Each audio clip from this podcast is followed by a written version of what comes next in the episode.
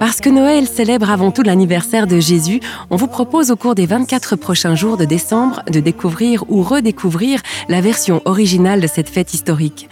Un calendrier de l'Avent qui vous offre le texte biblique actualisé avec les voix des comédiens Lucienne Hudger-Olgiati et Frédéric Lugon. Des savants venus d'Orient viennent adorer l'enfant Jésus, le roi des Juifs, et lui offrent des cadeaux, de l'or, de l'encens et de la myrrhe. Dieu les avertit dans un rêve de ne pas retourner auprès d'Hérode, contrairement à sa demande. Ils prennent alors un autre chemin pour rentrer dans leur pays. Quand les savants sont partis, un ange du Seigneur apparaît à Joseph dans un rêve et lui dit Debout, prends avec toi l'enfant et sa mère et fuis en Égypte.